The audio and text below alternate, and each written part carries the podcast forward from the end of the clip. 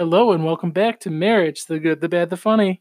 I'm Samuel Pitcher. And I'm Sarah Pitcher. It is October sixth, twenty nineteen, beginning Season two. Let's get into it. It's that time. What time? Time to stop being lazy and get on with a new season. Well, you better be calling yourself lazy, not me, because I've been talking about wanting to continue doing a podcast, but no, Samuel doesn't have time for that. Oh boy, throw me right under the bus, huh? Ka-funk, yep. You just got hit by the bus. Picking up right where we left off. Per the usual. Well, our last episode, for those faithful listeners, and we do, we do have some out there because we've actually been seeing plays go up. The last episode was Lazy Days and a Thousand Plays. That is true. Lazy Days for her, that is. Yes. And I encourage you, we encourage you to go back and listen to that as it closed out what was a magical season full of mystic and wonder. What are you talking about, mystic and wonder? You're right. I forgot something very important. It was also very risque. Stop. I knew you were going to do that. Hey, I didn't start out with well love. Everyone online should be very happy about that. Just wait until he starts getting into the folks. Folks, it's time for the high-level overview as we get into our new... Well, it's kind of the same thing we've done, but with new material. Are you going to explain it to us since you got it? Well, I don't know. Should I drill down that point? Oh, my gosh. Ugh. Anyways, moving on. So... we kind of wore out our little question box, the conversation starters for couples. So I decided to go out and find my own questions. So this is Love Talk Starters by Doctors Les and Leslie Parrott. And they are New York Times bestsellers. Oh, yes. Even though when's the last time you didn't see that on the cover of a book? Right. So... this has got a bunch of different questions, two hundred seventy-five to be exact. So we're going to start off with the first question of the book. Okay. What are you giving me that look for? I did give a look. I'm sure you didn't. So we're anyways, just not being random. Well, you know what? When we talked about this, you're like, why don't we start from the beginning? I'm just giving our wonderful listeners the heads up that this one's not random. Okay. Well, you know what? Maybe the first one, we'll read the first question, and then it can be random. We'll play it by ear. Maybe we'll go to the last question of the book. Do you know what's the best way to find out what we should do next? What? Getting questions to marriage g b f at gmail dot com. Shameless plugs have begun, Season two. Okay. So anyways, jumping right into this. First question is, chances are you don't compliment each other as much as you would like to. Why is that? What makes being affirming and encouraging so difficult at times? Ah. So is the question as much as you would like to, or as much as she would like you to compliment her? Well, you know, I don't know. Let's let's really think about that there. No, the question does say, as much as you'd like to. Oh, okay. Because I mentioned that for a reason. Now we'll get into the, the serious side of the podcast, answering the serious question, because I think these are more serious questions. Probably. But that's, I asked that in all honesty because it says that you'd like to.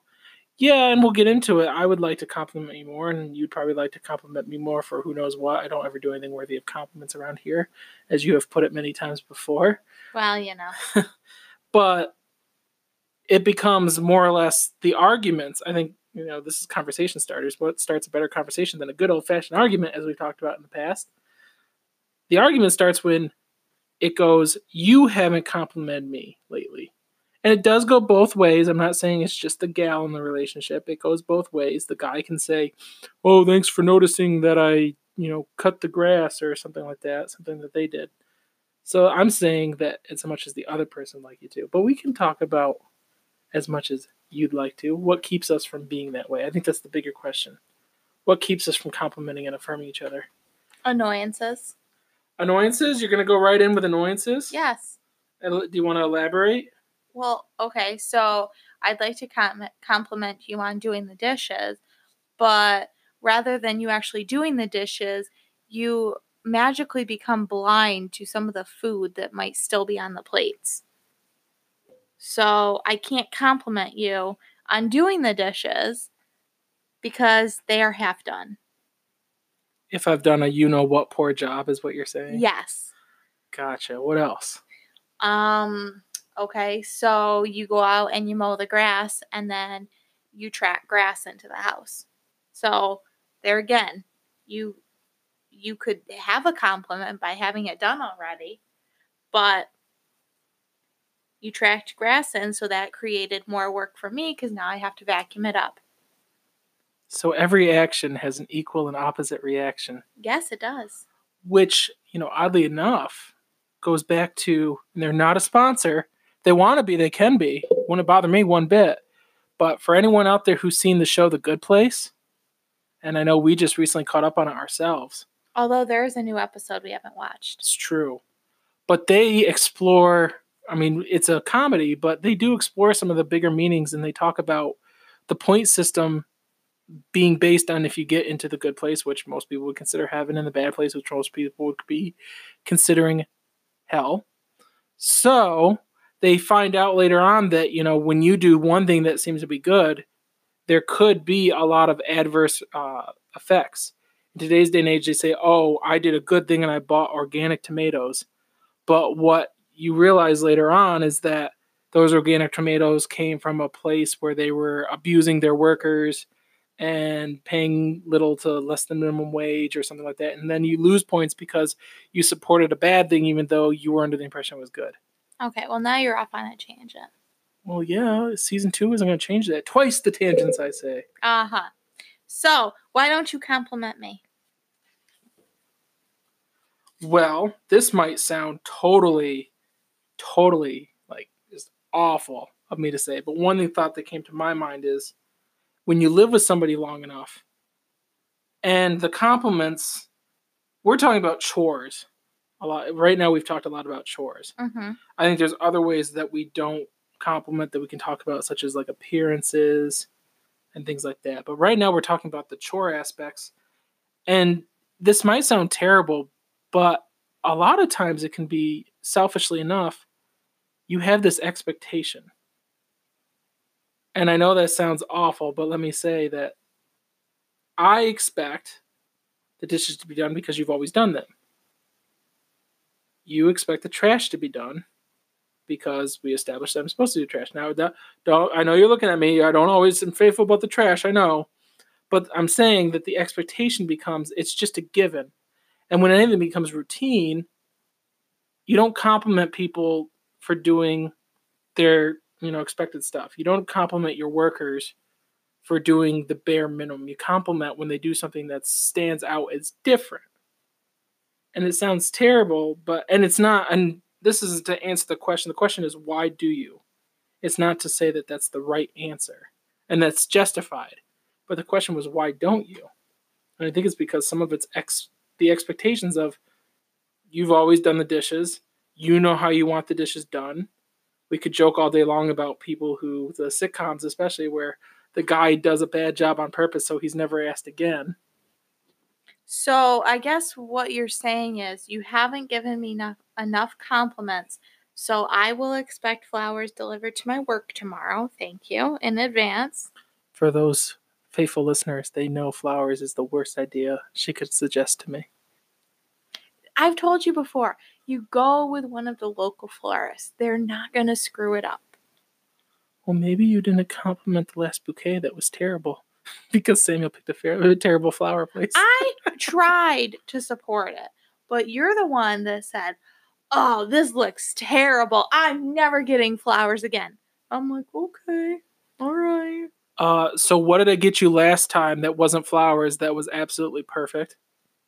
Chocolate-covered strawberries, and yes, they are delicious, but I can never eat them all, like, without, they start, you know, to get really juicy, and then they start breaking down. I know it's a first-world problem.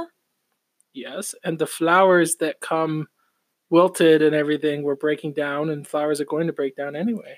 But that's why you go with one of my favorite florists. which I definitely know what that is. But yes, getting back to the question. Well, you said twice the tangents. Yes. Yes, only when it's in my favor. So we mentioned the chores. I think another reason that it might just be difficult is sometimes you get caught up with your own busy life. You honestly don't notice. Yeah. Like, you just come home, you've either had a frustrating work day or you've had a really busy one, and you really just don't even pay attention to things that might have been done around the house. Or, you know, like, like say that you... you're dressed up fancy and you want to go out to dinner. Mm-hmm. You know, you just don't notice that because you are dealing with something in your own thought process. So do all these boil down to a root cause of self-centeredness? Yeah. Let's take this uh, question a step further then. It's a real deep episode, like at least ankle high for me. What are some of the consequences for not complimenting each other enough? Anger. Resentment. Yeah. What about how you feel towards me? Ah. Very funny. Uh, okay. Anger, resentment. Lack of, you know, feeling that love, that it's like, okay, well, clearly you don't love me. You're not, you know, sh- you're not showing that you appreciate the things that I do. Right. And then, before you know it, those things that I said were expectations stop getting done because people lose motivation if there's no, at least some kind of acknowledgement of it being done, right? Yeah. That's a good one to start out with. Mm-hmm. I think that no matter how long you've been married, you are guilty of not noticing stuff. Mm-hmm. So anything else you want to add? I mean, you are the best part of this podcast. Um, well, I think that uh, because of the fact that it's the month of October, I think that we should, you know, try to come up with something spooky, like a spooky story each week. And I think that you have one to share. Oh, a spooky story. Yes. Yes, so scary.